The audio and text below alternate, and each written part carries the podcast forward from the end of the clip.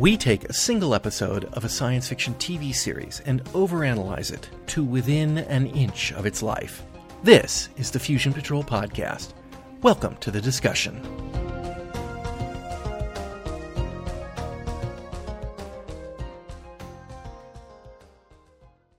Hello and welcome to another episode of Fusion Patrol. I'm Eugene. And I'm Red Eye. I'm gonna run Ben! I might I'm run that Ben. through the synthesizer. yeah, really. Uh, and tonight we are looking at the Battlestar Galactica episode, The Lost Warrior. That's story number three, and this is only a one-parter. Yeah, yay! Yay. Apollo, all alone on patrol number three, is being pursued by Cylons.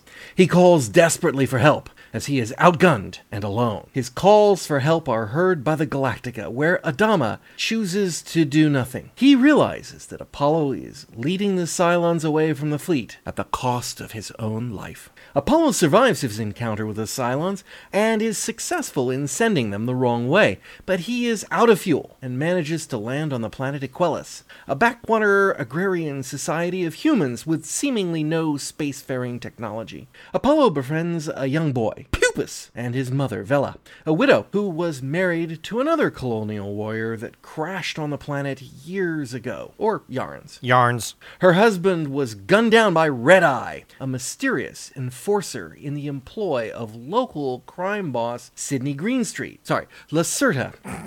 Red Eye is, it turns out, a Cylon that also crashed on this planet. Damaged in the crash, he has forgotten what he is and has imprinted on Lacerta like a little ducky as his imperious leader. None of the weapons on Equellus can penetrate Red Eye's armor. None except Apollo's sidearm. Back on the Galactica, Starbuck and Boomer take care of Boxey while trying to hide the fact that his new father is never coming home again. Determined to save Boxey's dad, Starbuck and Boomer enlist Colonel Tigh to talk some sense into the pig-headed Adama and send out a patrol to look for Apollo. Back on Equellus, it all comes down to an old West shootout. Mano e robato. Apollo wins. Lacerta, his grip on the town lost, runs, and Boopus's mom tells Apollo where he can find her husband's wrecked ship. It may have enough fuel to get him home. It does, and luckily Starbuck and Boomer are there to greet him. All right, uh, what's your take on the Lost Warrior, Ben? Well, couple of things. One, um, after all this nice little bit of universe building that we got going on with the pilot episode or three part or whatever you want to call it, and then with the the two parter we had last time, and now we just have this. I mean, this is like minimalism at its finest. And so there's that. So it kind of feels like a bit of a weird letdown. Well, I think And- this. Oh, go ahead. And and, and the other thing is, why is it always freaking nighttime on that planet? I've got that listed on my thing. Um, I, you know, I, as I think we mentioned, they they went from miniseries to series, and the writers were caught flat-footed. And this is a flat-footed episode, a little bit Shane, um, a little bit you know bog standard Western. Um, it just it, it shows a, a remarkable lack of um, It has no depth. imagination Oh, totally no imagination. I mean, everybody's like a freaking caricature. And um, yeah, so yes, it's always dark on the planet, and it's funny. We're gonna have to pay attention to this uh, as we go through on Galactica, but um, I seem to recall that there are an awful lot of planets that don't have daylight in this series. And yet, that's location shooting. Yeah, yeah, maybe because it's I've actually been. I've actually been by there. Uh, I remember years ago, um, long, long time ago, when when Galactica was in production.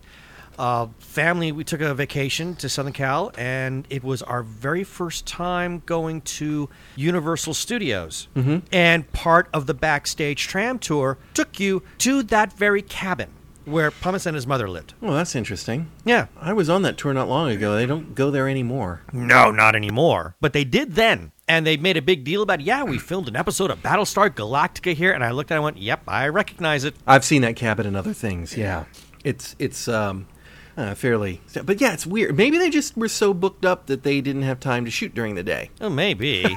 I don't know, or you know, they could be going for an effect. But what it does do is it raises yet another question. Well, I mean, what? How suitable would this be for an agrarian society anyway? If you have no sunlight on the planet, I I, I have my doubts there. But I, I'm gonna. I'm going to come off as a hypocrite here in a minute. Uh, I'm gonna I'm gonna bring up three things from Star Trek. Um, three episodes. Okay. Miri, piece of the action, bread and circuses. Okay. You, know, you see the connection there? I think I am. Yeah. The co- back lot? Well, no, no, no. The connection is that all three of these are planets that in some very- way paralleled They're Earth-like. yeah, And- Earth society-like. Yeah. So we can we can throw a piece of the action out. That's because they got a book and it told them all about Chicago, and so they copied it. Right. So we're, we're fine with that. That one's that one's good. Um, Miri would be perfectly fine if they hadn't made the Earth look like the Earth. oh, they made such a big deal about it in the very opening teaser. It's another Earth. I, you know, and we right never get any continents and yeah, Yeah, and we get it. nothing about okay. it's all about the illness. Yeah, Right. you and I've had this conversation. So and then we, then you that. have you know they have the town. It looks like 1940s or 50s, whatever. They're using the back lot there at, at Paramount when they were Yeah. or Desilu or whichever it was. And you know there's this parallel. How did how did this parallel development come about? But like I said, if they had had the same planet with just it has the exact same land to sea ocean ratio, but the continents were shaped differently, I would totally buy this and I would have no problem with it. And, then when you get to bread and circuses, which they actually do do that, as I recall, it's it's the exact same mass ratios, but the continents look different, and it is an exact copy of Roman civilization. And they talk about Hodgkin's law of parallel development or something like Right. that. And it, and it is ridiculously far fetched to believe that you could have the Romans, and yet I'll take it. I accept it in bread and circuses because it is in aid of telling that particular story. It's not one of my favorites, but it's but it's okay. It's like there, there's something to accept it. I cannot take the Western thing in this, and that's why I say I'm being a hypocrite here. This is just too stupid for words. Oh no, I agree with you totally.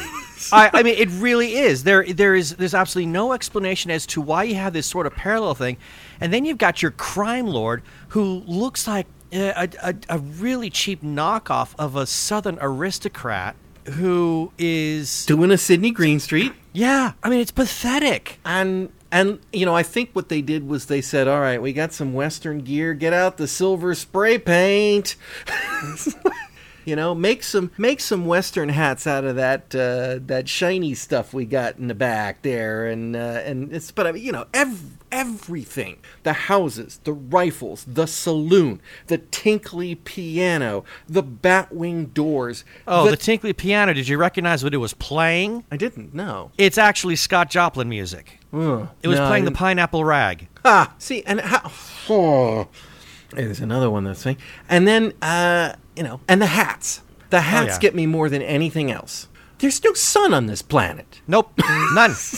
So why the hat?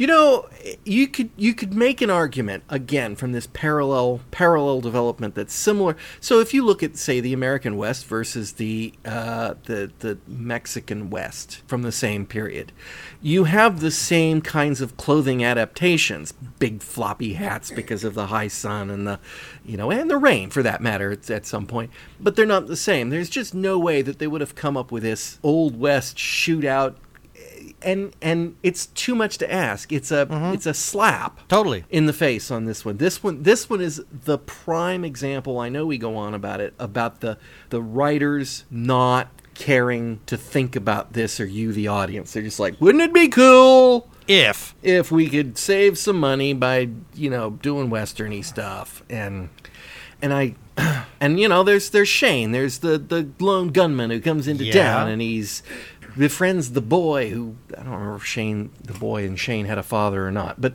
uh, you know it, it yeah and it, to the disconsternation of mom and yeah uh. so it's not a good story no, it's a very bad one. In fact, um, this this is the one that I was dreading. Right. Um, luckily, we get. Although I, I don't want to jump the time stream, but I know there's going to be some others that, that coming down the road that I'm going to dread just as badly. and and yet, I still like this series, and that's hurting me a lot. I didn't. I, I honestly, I did not like the West setting. If they could have eliminated the No. West setting, I would have liked this episode a lot better than I did. And in fact, I didn't. I didn't hate it because looking, you know how we, we've had this conversation. Sometimes when you go to these series and you look at them with a critical eye to to try to do the podcast, and and when I say critical eye, I don't mean an eye to criticize, but to to think about what's going on in the episode and and some of the shows that I've loved have fallen apart. This one has always been a lesser episode of Battlestar Galactica to me, and yet at the same time in watching it, there were things that actually recommended it to me. And the biggest one is Apollo is a remarkably emotionally stable and sound human being. Mm-hmm. You know, he's caring, he's compassionate, he's he's wise, he's good with the kids, he's not violent without reason. In a word, he's boring, but at the same time, he's No, a he's got- really he's- he's- good guy. he he has a very strong moral compass. I mean, you know, again, we now we need to consider the era that this show is coming from. We're we weren't quite so cynical. I Mm-hmm. think as a society back in the in the 70s. I mean, now, oh my god, I mean, we, we can't have heroes like that because no one's going to believe them. Right. So we so everybody has to be like just ridiculously tarnished. And this Apollo is not. I mean, he's very upstanding. Um, does kind of blow his top here and there every now and then, but for the most part, he's a very level-headed guy. Very, very calm, cool, and collected. I mean, with the whole idea thinking, you know, Red Eye can't be the only Cylon on this planet. I got to figure out what's going on here. No guns, even though you know some of the other townspeople saying, "Oh, you can you can rid us of this Red Eye guy," and he's like, "Uh, no, no, I have to do this my way. I can't. I have to be peaceful. I have to infiltrate because I don't know what I'm up against." And it's like, okay, you know, maybe some of the townspeople kind of got a little frosted with him, and I'm thinking, wow, um, he's playing it smart. He's playing it smart, and you know he. You could be forgiven when he saw Red Eye out the window for shooting him dead from the window. Yeah. And so now I have a question for you: Could Apollo shoot a Cylon in the back? Hmm. I'm sure he wouldn't do it to a person. Oh hell no! Oh no, No. he would never do it to a person. But I don't think he'd have a problem shooting it in the back because I think in his mind a Cylon's not really alive. And yet he went ahead and did the shootout, the old west gunslinger face to face. Well, shootout. the way he it waited played for out, the though- Cylon to come out and Yeah, recognize. but maybe it. he was trying to make a statement. I don't know. I I don't know, but it just it brought it to my mind. Obviously, the old west shootout thing is a It's such a cliche. it's a cliche, but it's also a manifestation of the good guy. Right. Won't do anything sneaky like shoot, draw first, or shoot in the back, or anything like yeah, I, that. th- I think yeah because of this one particular setting and story.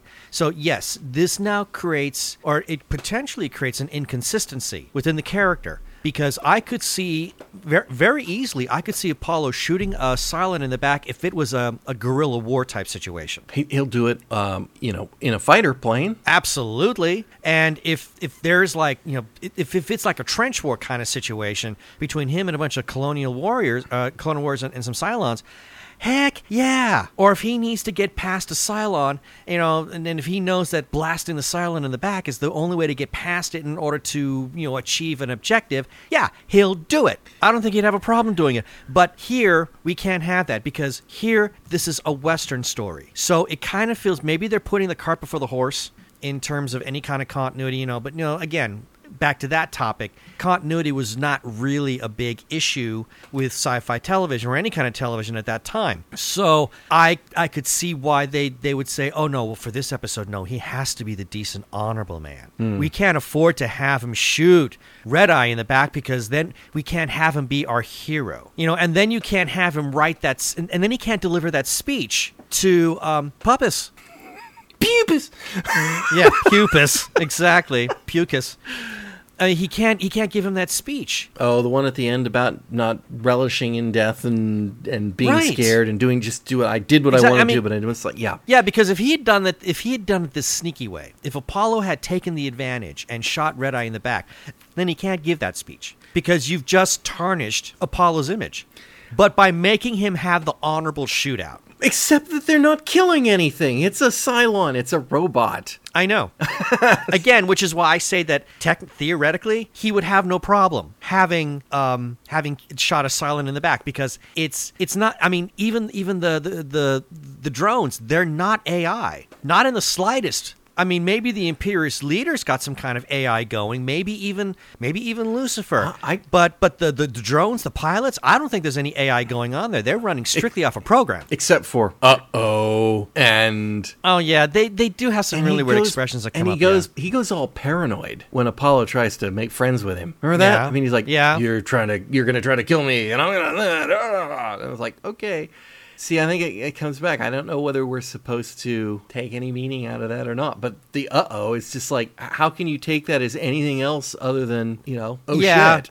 yeah, yeah. ex- Oh, yeah. And there's an, and there will be another one coming up that I, I, I'm going to jump the streams here. So, so audience, please forgive me, but there will be a moment in a later episode, not too far down the road, if my calendar is correct, where a Cylon will tell Baltar, "I really think you need to look out the window, sir." Yeah, yeah, yeah, yeah. Yeah, you know what I'm talking about. Yeah. And, I'm, and I the, and I remember then.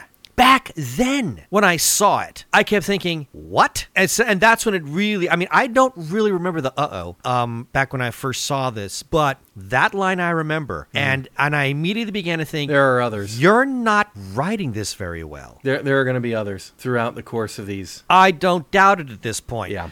But I'm beginning. But um, this is the. F- I mean, uh, the one that I'm referring to is the first one that I really recall. I don't Yeah. remember. Although the uh oh yeah, I remember that from watching that yesterday. And and I kept thinking that is very atypical. They're writing them it if should they've be. got personality, yeah, and they shouldn't. Unless they're trying to tell us that they are more than more than the sum of their parts.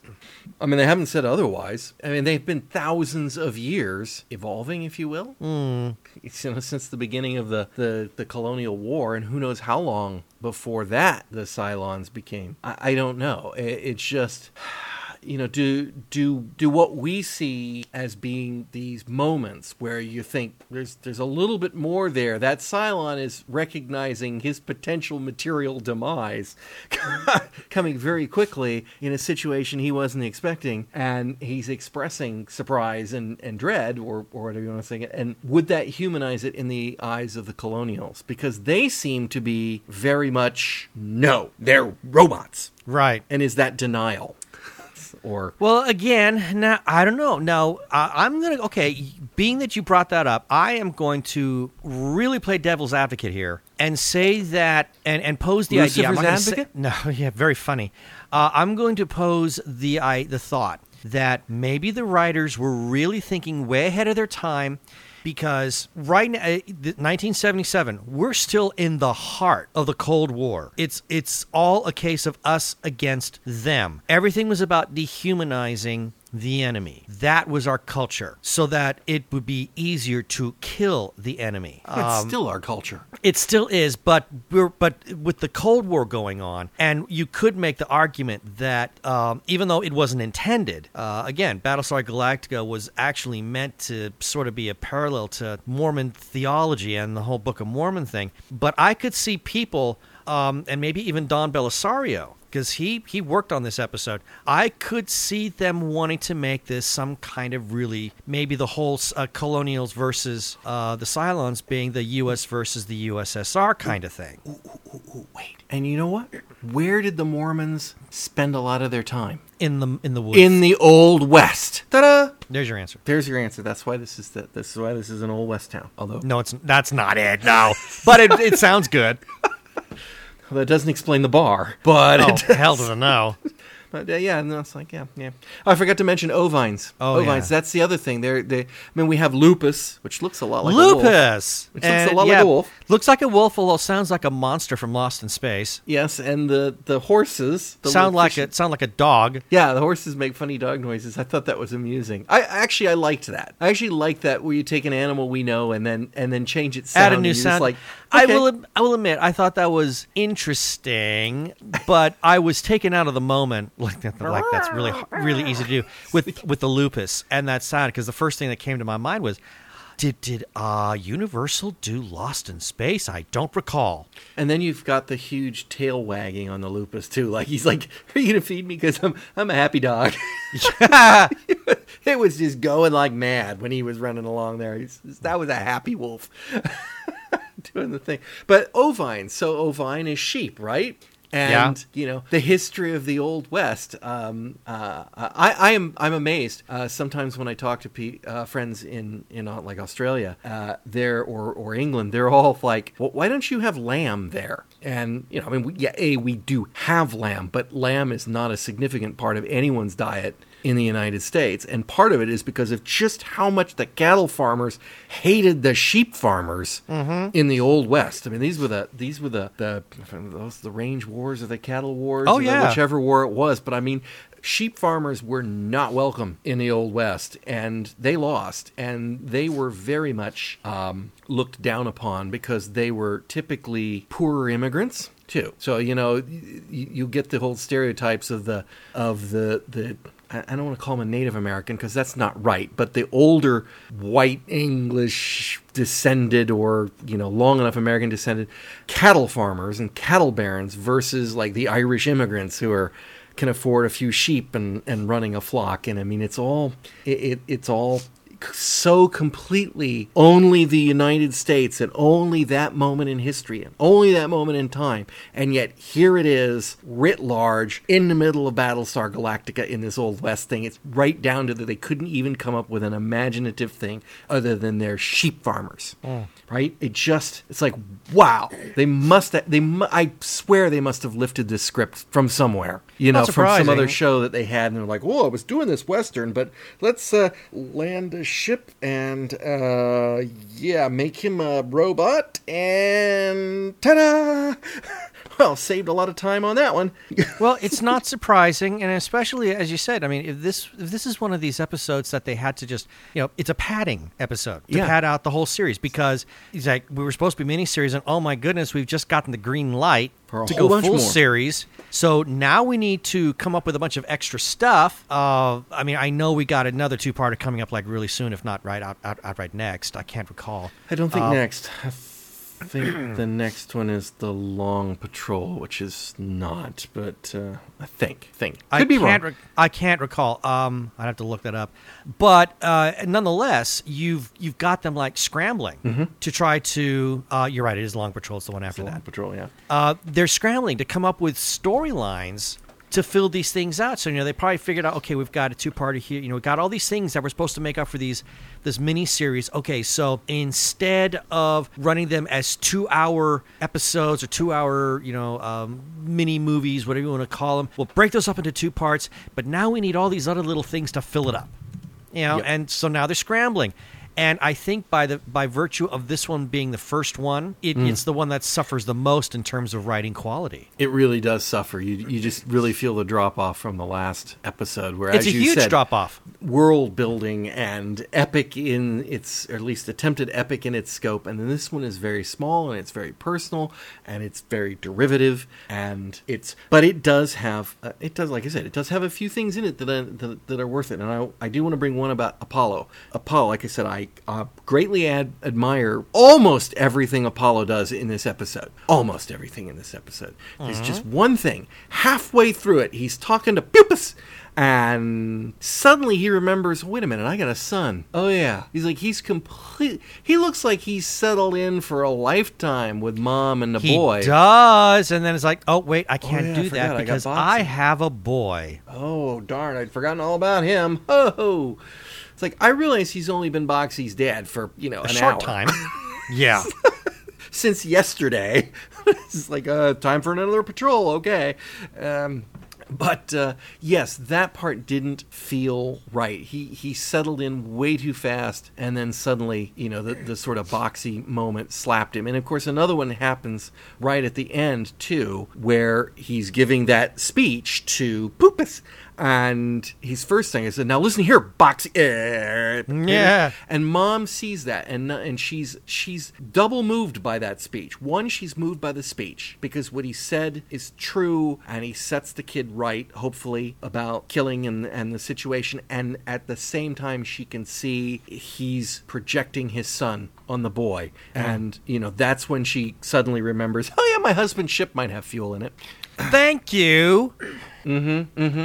So, um, you know, up to that point, you kind of think maybe she's trying to keep him around because she needs a new husband. I, Her motivations are not entirely clear on this one yeah.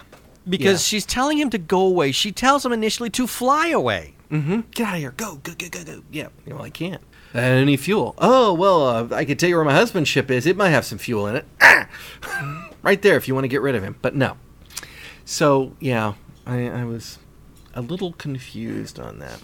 Um, I, I, I'm just going to ask the question: When did they start going on patrols by themselves, and why on earth would their lead fighter be in Patrol Three? Just last week, they were doing patrols in pairs, Yeah. which you know makes a whole lot more sense. But and Because then- Cylons. and why wouldn't he be with Starbuck, his wingman? Because Cylons. It's all a trick. I got the impression that he was supposed to have been caught out by the Cylons while he was out on patrol, and that was his, as opposed to yeah. I don't know. Um, okay, Starbuck and Boomer and foster fatherhood. Yeah. What you think about that whole sequence with Boxey and, and Blue Squadron and, and Starbuck and Boomer? Well, I thought it was cheesy as all anything.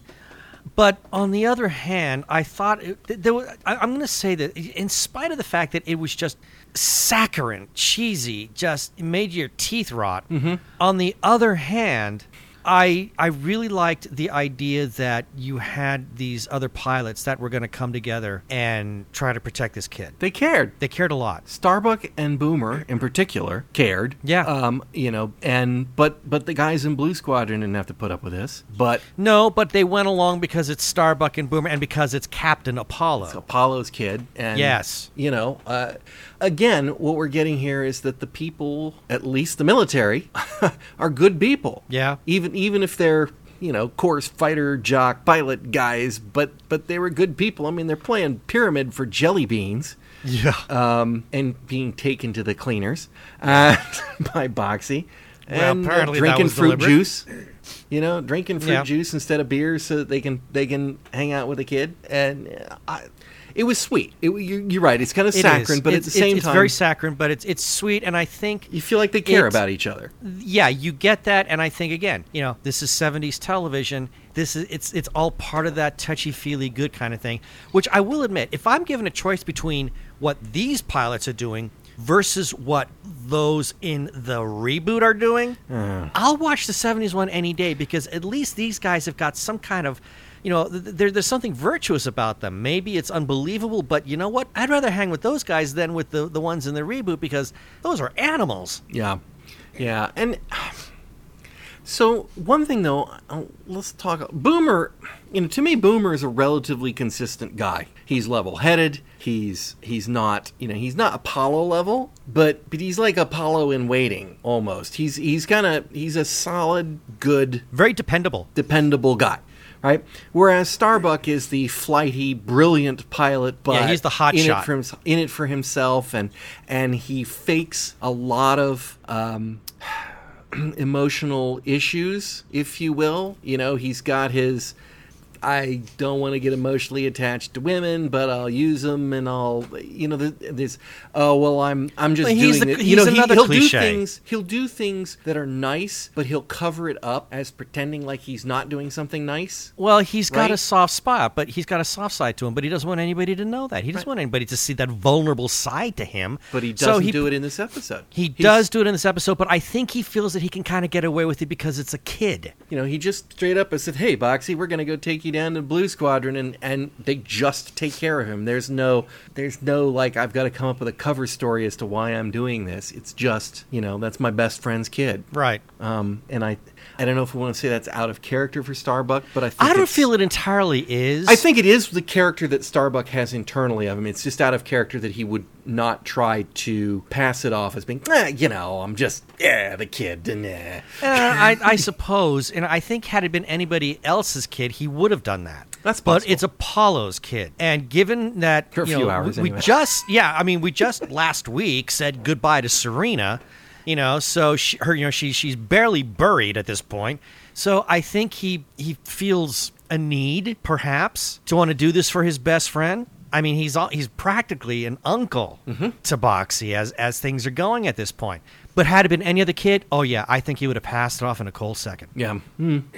Okay. So another thing that I liked in this episode, and this is, you know, there are these things that I'm just while I'm watching. Like I said, with the critical, I'm surprised that I'm liking the things that I'm not that are not supposed to be the story. It's the other stuff going on. Colonel Tigh dresses Adama down, and Oh, yeah. rightly so too. I think he, I, yes, I agree. Adama was really. It, it's almost like he was being harder on that situation because it was Apollo. Had it been anybody else, Adama would have behaved differently. I can't, you know, I can't sanction sending a f- ships out to save my son. What will the fleet think? Like, because he doesn't want to look like he's playing favorites. Yep. But in the op- but in a way he was just in the opposite way. and that is, you know, I mean, that is a thing that happens. It does. in situations like this. There, there's no doubt about it. And you know, he's he's right that somebody might think that, but you know, you've got all apparently all of Blue Squadron But ready to that's go. That's the whole point. If everybody is out there really, you know, ready to put their own necks on the line just to save Apollo, then Adama really needs to get off his freaking high horse and say, okay, yeah, go for it.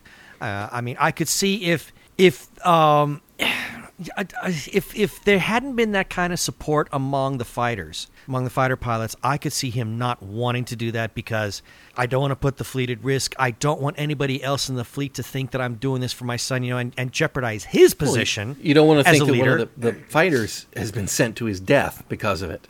Right. You know, it's like, uh, Jolly, go get my son. Uh, but I could die. Hey, my son, go. You know, yeah, you, you can see that, but that's not the case here. Not the case at all. And it also, this makes Colonel Tigh, again, is not a cipher here. There's there's something to Colonel Tigh. We've seen in the last few episodes. There's a there is a burgeoning little personality in that character. There is. that is he's a good man. He's sometimes a little more practical than Adama, but he's also you can see how he got to be second in command. Yeah, he's, You he's a, yeah he uh, he has he has the leadership quality to to get out there, you know, um, make a stand on something, take that risk. I mean, because to be a commander of some sort or to ascend through the ranks of being a commander, you have to have a certain quality of risk taking. You just can't play it safe all the time. I, And now we're seeing Tigh. You know, he's because you know that's kind of a dangerous thing. I mean, granted, he knows. I mean, we understand from uh, the first episode, the pilot, that Tigh and Adama served together as fighter pilots. Mm-hmm.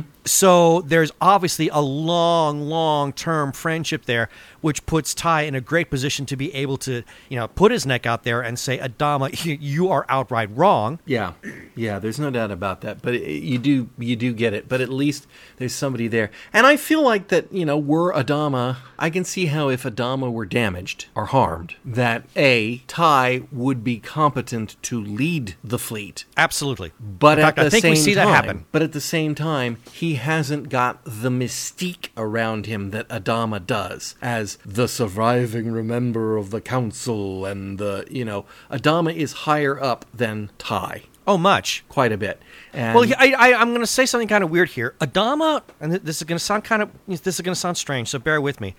But Adama, in some really weird way, has the mystique of like Kirk in Star Trek. You know, a name that everybody knows, a name that everybody kind of goes ooh about.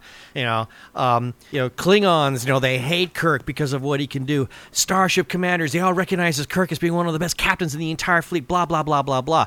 That kind of. Um, th- there's a certain mystique level to that, and I I think part of that is uh, a personality thing. Um, gravitas. yeah, th- yeah, maybe. Um, and and Adama. Oh, when it comes to gravitas, Adama's Yeah. got that in spades. Exactly, he does. So yeah, yeah. There's there's there's you would wonder, you know, even if Adama is.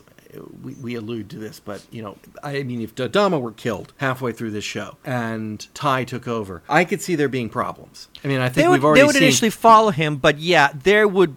I don't think he'd be able to get quite everybody in line. Not the you know. civilians. It's the No, civilians no. have to worry Um, unless, although at that point, no. Although I see Tigh as possibly having the potential, and we're, I think we're getting that a little bit here and there. Tigh has that potential to actually then grow into that role. I mean, he's just not going to automatically assume the mantle, and and everybody will just you know fall on their knees and say, "Yes, we'll follow you wherever you go." um, he's got to assert himself and become that leader. He's got to grow into that part and or you know grow into that that position. And I think Tigh has that ability to do so. But um, until he does, no, not everybody is going to you know fall in line right off the bat. Not like they will with Adama. I mean, we get that in the in the very first episode when they land on Caprica, you know, and there's all the screaming, you know, they're about to lynch Apollo and everything, and all of a sudden Adama shows up and is like, "Ooh, God just walked Yep. into the room." Yep, big big name. Um, I think part of it, though, well, in that is also that they realize just how you know how much has hit the fan if Adama is standing there in the wreckage of his house. Right. You know, that's um, it's kind of interesting that they don't recognize Apollo as Adama's son, though. Yeah, he, you'd think he might get some of that. I think he gets that mystique among the crew of the Galactica. Probably, yeah. But you go outside of that, and he's just another pilot. Okay. Um, I don't have too much else. I, I don't have. I have one other observation. Um, in my in my praise of Apollo, I forgot there was one other thing that I should uh, blast him on. Oh dear. Apparently, he promised Vella and Puppis that he'd come back someday. Uh, yeah, what's all that about? You're not coming back, dude. You're That's you're not coming back, buddy. You are going the other. Yeah, I, in fact, he said he said he'd come back, and I blurted out, "Never gonna happen." Yes, he promised he'd come back. Never gonna happen. Are you looking forward to it, Mom? I'm looking forward to when he comes back. Never gonna happen. Not happening. Nope. No, And he should know he's that. I mean- going the other way. Yeah, and it's just like you know we've spent the entire episode with him talking about how Starbuck and Boomer you know can only be out there for so long, and then the fleet's gone forever, and that's the end of it. So if Apollo gets back to the fleet, he's That's never it. coming back. Yeah, what was that all about? I don't know. I, I I think that was a, that's a terrible lie to tell them. It. He, I mean, we never saw him say that, but I have a hard time believing that both Puppis and his mother would actually kind of echo that sentiment Yeah. if he hadn't said it. If he hadn't said it, yeah. So he must yeah. have said it off camera. But ooh, shame on you, Apollo. Yeah, well, when they found the hope? ship and got the fuel and filled it up in the in the weeks or months, however long it took them to do that. Yeah, I can just see Apollo. I'll be back. Yeah. So yeah. Well, there's not enough fuel in here, so I probably can't make the fleet anyway. So I'll be back in a couple. Maybe that was it. Maybe. Yeah, be couple, yeah I'll be I'll be back in a couple of centons. If I can't get them, I will come back. Okay. so, you got anything else on this? Um, It's always night. it's always night. Don't need those hats. it's always Unless, night. unless that moon burn has got to be really fierce. And I think, well, I think at one point um, when Apollo goes into the bar the first time and they try to get old Red West to to pick a fight with him. Um, ah, it's always good to see Red West getting a job. Um, yeah. Ever since he got his big break on Wild Wild West. Right. But um, uh, you know, he he flatters up uh, Lacerda and says, "Well, I was looking for a job, and you know, the thing is and, and you're like Looking okay, to impress you, buddy. And I think Lacerda says, "Come back tomorrow." Oh God, in the worst way. Come back tomorrow. Tomorrow, and I shall introduce you to my friend, Mr. Biggs. Yes, he should be holding a cat. and my friend Mini-Me. he's just. He's, He yes. is such a cliche. It's my question terrible. is- I mean, I expect him to say, "And I want to win a million dollars." But if there's no daylight, what's come back tomorrow mean? Good question. hadn't. Yeah, you're right. I hadn't. Thought, I, had, I mean, you assume there's a tomorrow, but we only see night. Yeah, and I, I kind of vaguely have there was some I, I don't know I feel like there was some comment about bringing the animals in or the Uh, lupus raiding at night or something, but it's yeah, always something like night. that. It's Yeah. always night, so the lupus is always always, Always out. raiding. Yeah, he's always out there hunting for stuff. All right. And I guess there's more. Oh, I guess that's the only lupus. Oh, Oh, I Poopus. should- there is. I should. Poopus, you just made a species go extinct. I, I, I actually want to say something about the lupus. Forgot. So we have the scene where the boy takes his pneumo rifle and goes out after the lupus, which we understand he's been doing for some time. Right? The lupus is killing things. He's trying to defend it. Mom's terrified that the lupus is going to kill him because that's what wolves do. And um, the boy gets out there and he's he's hunting it down. And Apollo comes back and she's like, "Oh, he's out there, the wolf of the thing." And Apollo's right, right. I'll go get him, and he's off to get him. And any other show, any other show, mm-hmm. Apollo would have saved that boy. Yes, I He didn't. I, he The didn't know this time. The boy did it. Did it on his own. Yeah. And I think Apollo was probably close enough. He could have pulled his bacon out if, if it had gone wrong. But the boy did it on his own. Apollo's presence there was absolutely unnecessary. Right. It was just In fact, I forgot about that. the I com- opportunity to kill, so that so that Apollo could give him that Give him the speech at the end of the at episode. about killing. You have to under, you have to have killed to understand what he was trying to get for. So, um, but it was you know an, an, an interesting move in that episode. yeah, I thought so as well. All right. Well, I think we've already established that when we look at the next episode of Battlestar Galactica, it will be the Long Patrol, which I only remember a little bit about it. Ex- I'm just thinking. I don't remember much about it. I was thinking it's the exact same episode with Starbuck, but uh, I could be wrong. um, you know, and then do we have one the next week with Boomer? No, because Boomer never gets a big part. Anyway, and I, I tell you, Jolly. I mean, his role is being like seriously diminished. I mean, oh, it's, go go ahead. I'll I'll just say, as episodes go on and on and on and on and on, we're going to see less and less and less and less of him. And I'm not talking about his physical stature. No. So, one of the things about Battlestar Galactica that's always amused me over the years is that you have the opening credits, right? With the, the big sweeping, bold music. Yeah. And then when you come back after the commercial break or after the opening credits, then you have the, The opening- extended cast. credits Yes. where they list all the people, which, as I recall, by the end of the series goes on about 12 and a half minutes. Yeah. The, Oh. the episode's almost over. So I'm from now on I'm going to start counting them. So in this episode there are 7 faces put up on the screen of, you know, like Jolly and Boomer and Cassiopeia and Athena and Boxey. And Boxey, right. I, think even Tigh gets he has that. Tigh too. is on that one is, uh, I believe is, is on In that fact, the only ones who are not that I can think of are are our top three: Adama, Apollo, and Starbuck. Everybody else, their credit comes at comes later. Right. They come in. They come in. So there were seven in this episode, and I think it's going to be twenty to thirty uh, by the time. And that doesn't include our guest stars. The guest stars come after the secondary main cast, and they don't get pictures. So we're just looking at the seven people. So seven this episode. Let's see how that goes uh, down the line. Yay! Yay! well, Ben, thank you for joining me. Oh, a pleasure. And listeners, I do hope you'll join us all again next time on Fusion Patrol.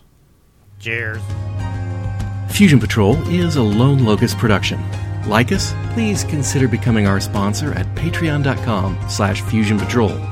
We'd really appreciate it if you could leave us a review on iTunes.